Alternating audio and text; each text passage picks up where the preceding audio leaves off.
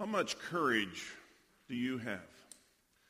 Would your friends or coworkers or family members call you a courageous person?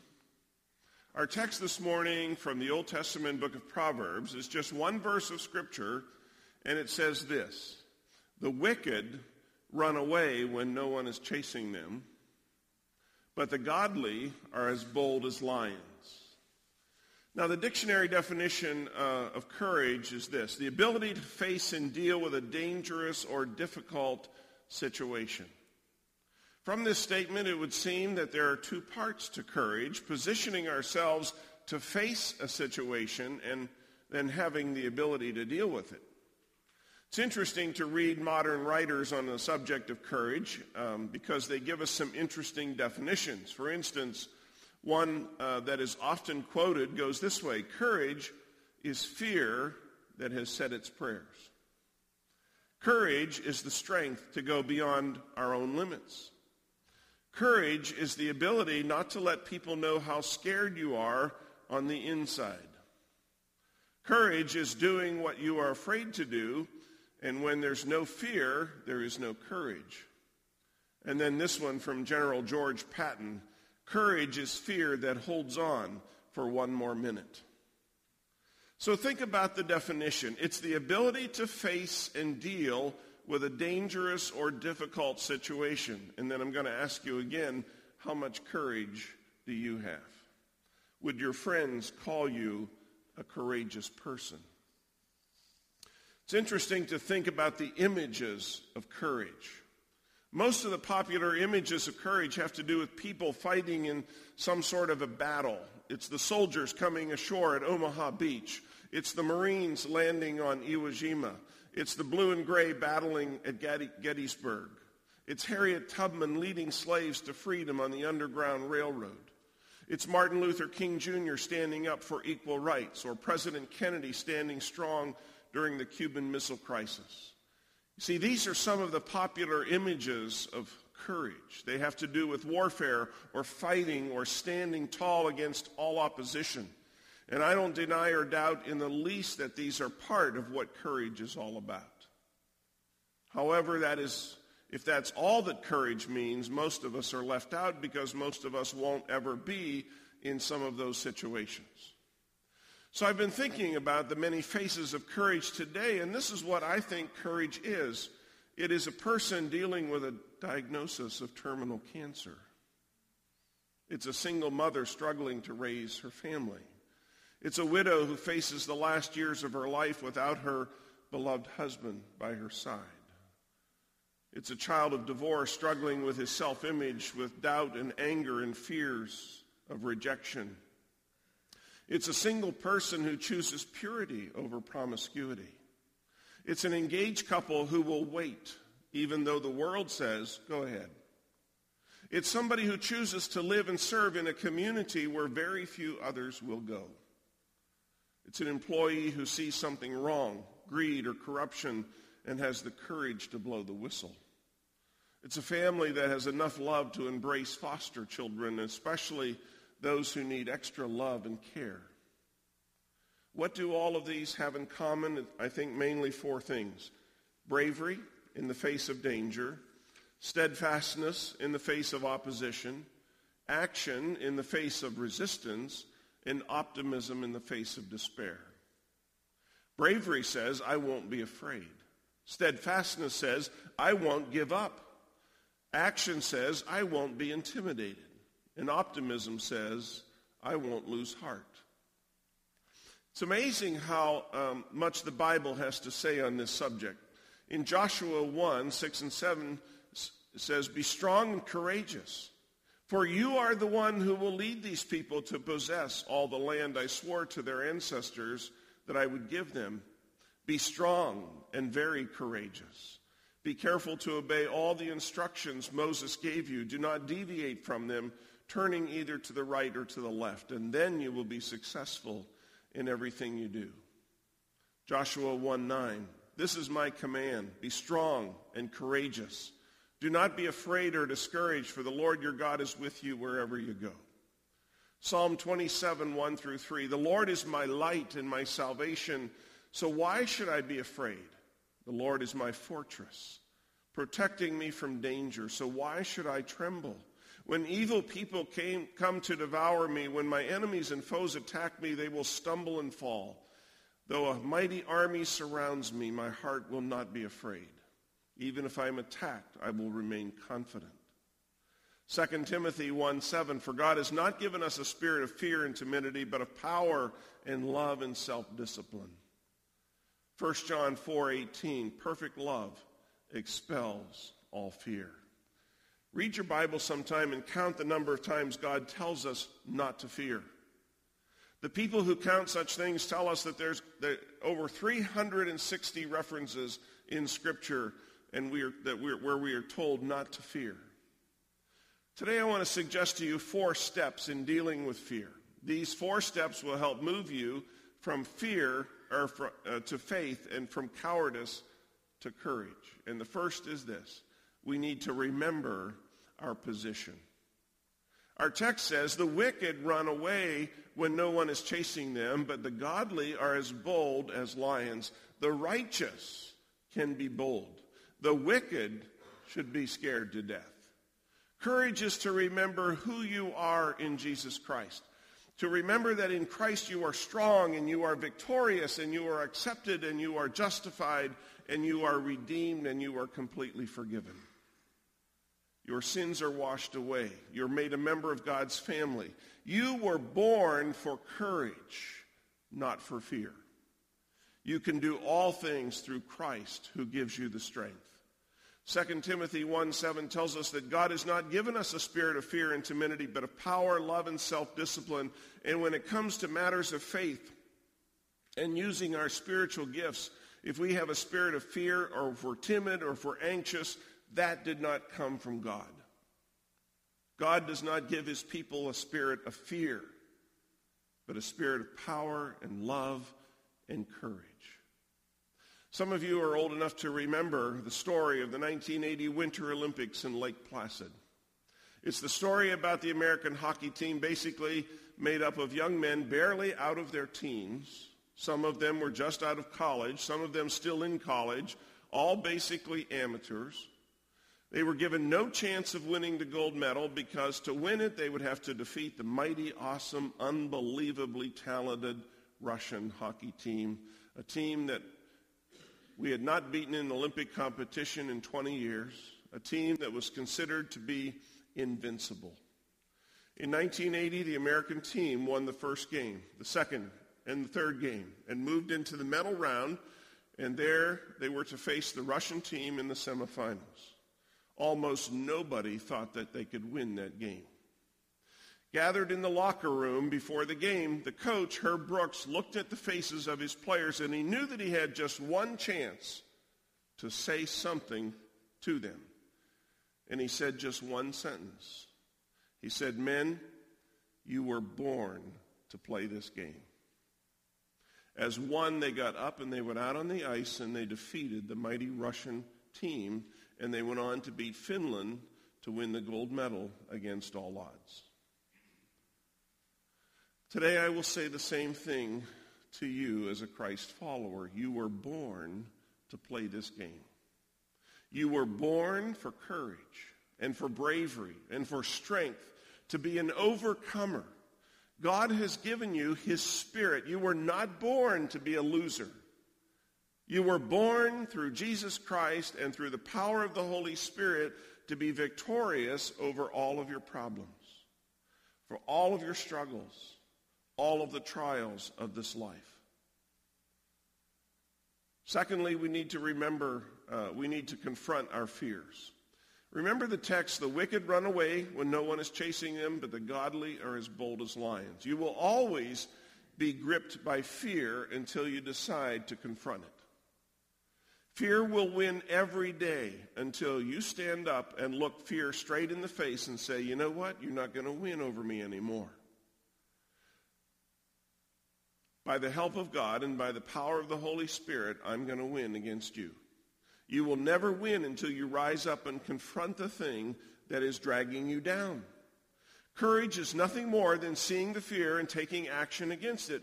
How many of you uh, know the 95% rule of worry? It goes like this 95% of the things that we worry about won't ever happen. Some of you may be surprised to know that, but I, uh, to know this, but I tend to worry sometimes. And then I hear this little voice inside of me saying, stop worrying. You're worrying about something that's never going to happen. And even if it does happen, you deal with it then.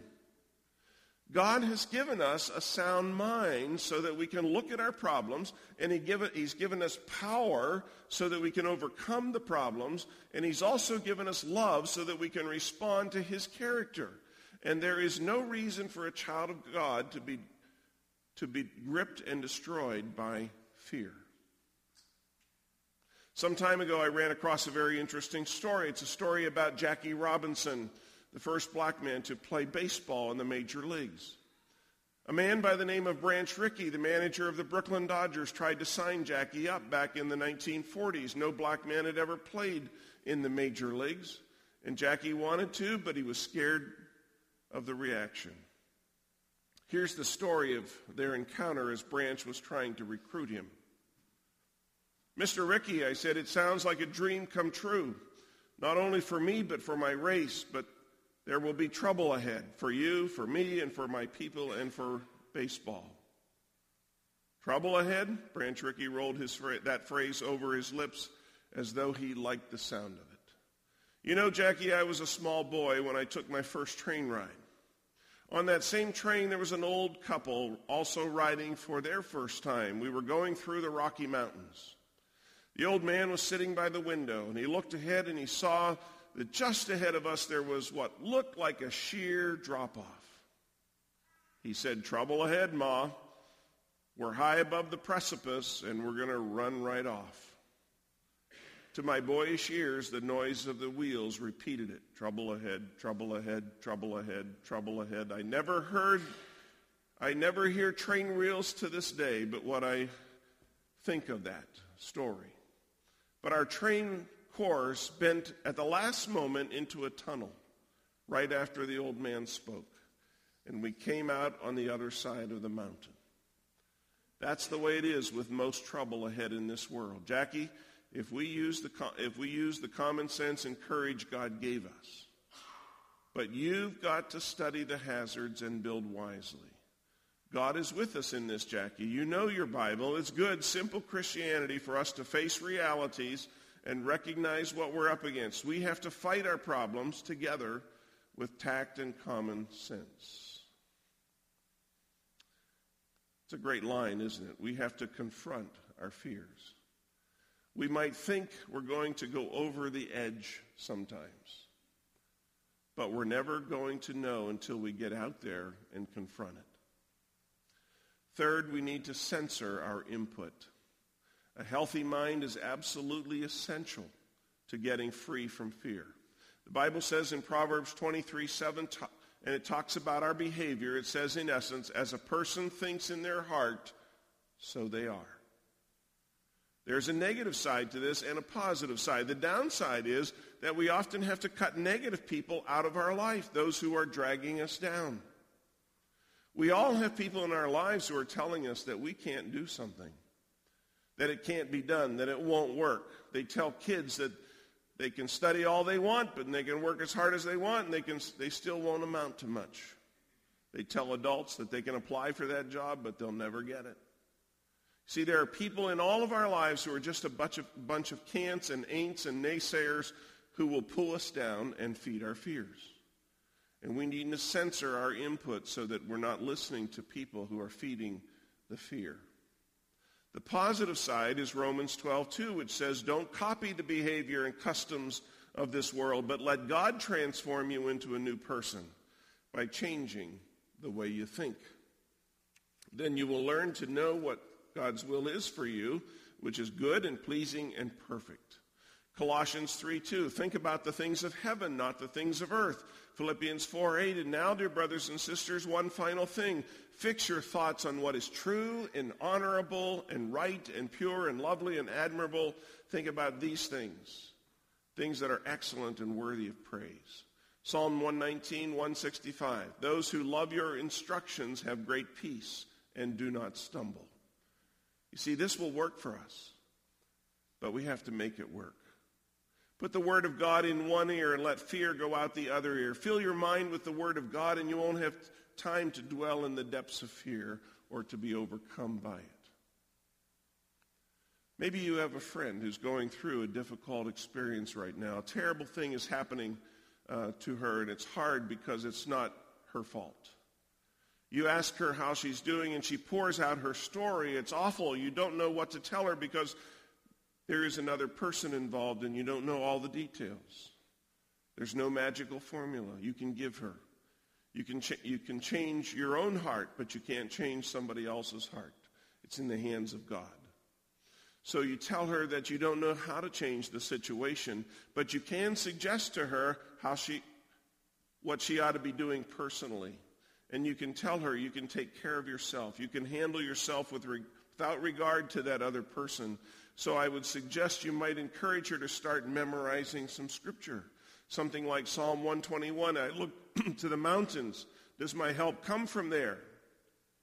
No, my help comes from the Lord who made the heavens and the earth. Why do that? Because when we put the Word of God in one ear, fear tends to go out the other. Another good psalm to read and memorize is Psalm 91. It has a lot of beautiful images in it. Those who live in the shelter of the Most High God will find rest in the shadow of the Almighty. He alone is my refuge and my place of safety. He is my God, and I trust in him. In the midst of times of great stress and turmoil, we have to decide to censor our input and to build our life around the Word of God and build it into our minds so that in the middle of what, we ought, what ought to be a fearful situation, we can be strong because we're standing on what God has said. Literally build God's word into your mind. You have to censor your input in a time of crisis so that God's word becomes not only something we read about on Sunday, but literally the stuff we live on. And then finally, we need to cultivate our love. We have to live in such a way as if fear did not even exist. 1 John 4:18 says, "Perfect love expels all fear." We can either have the love of God or we can have fear generated by Satan, but we can't have both of them dominating our life at the same time.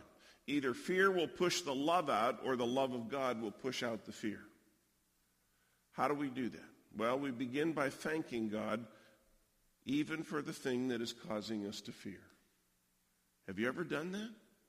Thanking God for the very thing that is causing you to fear? Lord, I didn't want this, and I don't need this. I'm not sure I deserve this, but I thank you for sending it into my life. So teach me through this situation. Next, we can list the blessings that have come into our life because the thing of the thing that we fear so badly. For example, maybe now you're praying more and maybe now you're reading your Bible more or you're asking your friends to help you pray. Maybe you can't wait to come to church because you're struggling during the week. But best of all, at long last, God has got your attention, which is what he wanted to do all along. You can also begin to share some of those blessings you've discovered with other people. Let me tell you quickly the story of Fred. When Fred first got cancer, he said something that I've not heard many other people say. He said, you know, when people get cancer, they want to ask, why me? I've never done that. I have asked the Lord, why not me? Why not me? All my life I have known God's blessings. He's been so good to me. He has watched over me. He's brought me back to himself. He's given me a wonderful wife, a son, a business, a wonderful home, a church, and more friends than anybody should be allowed to have. I've received so many of God's blessings. If this happens to other people, then why shouldn't it also happen to me? And I thought to myself as I read that, when someone goes in with that kind of attitude, that's why when they come out to the end of the road, they're still smiling, still rejoicing, still believing God. And that's what courage is. It's facing and dealing with the impossible situations of life and still believing in God, still rejoicing in God's goodness. I'm not suggesting today that you should that, you add courage to your life. I'm suggesting that you already have courage as a child of God. God put it into you the moment you came to Christ. So use the courage that God has already given you. You already have victory in Jesus Christ. Live in that victory. You already have power. Use the power that God has given you. What is courage? It's facing and dealing with a dangerous and difficult situation. Here's what I'd like to suggest that you try and do. First, name your fears. You know already what they are. Secondly, make a decision this week to confront those fears and not run away from them. What would your life be like if that fear did not exist? Is it possible to confront your fear and replace it with faith? There's an old Italian proverb that goes this way. It says, better to spend one day as a lion than 100 years as a sheep. Translation, better to spend one day with courageous faith in God than a whole lifetime cowering in fear. And then third, live your life knowing that the Lord will be with you. Lift up your head with hope and confidence in Almighty God that whatever he throws your way, you can face. Don't fear. Instead, take courage and be strong and courageous, for the Lord your God is with you wherever you go. Thanks be to God.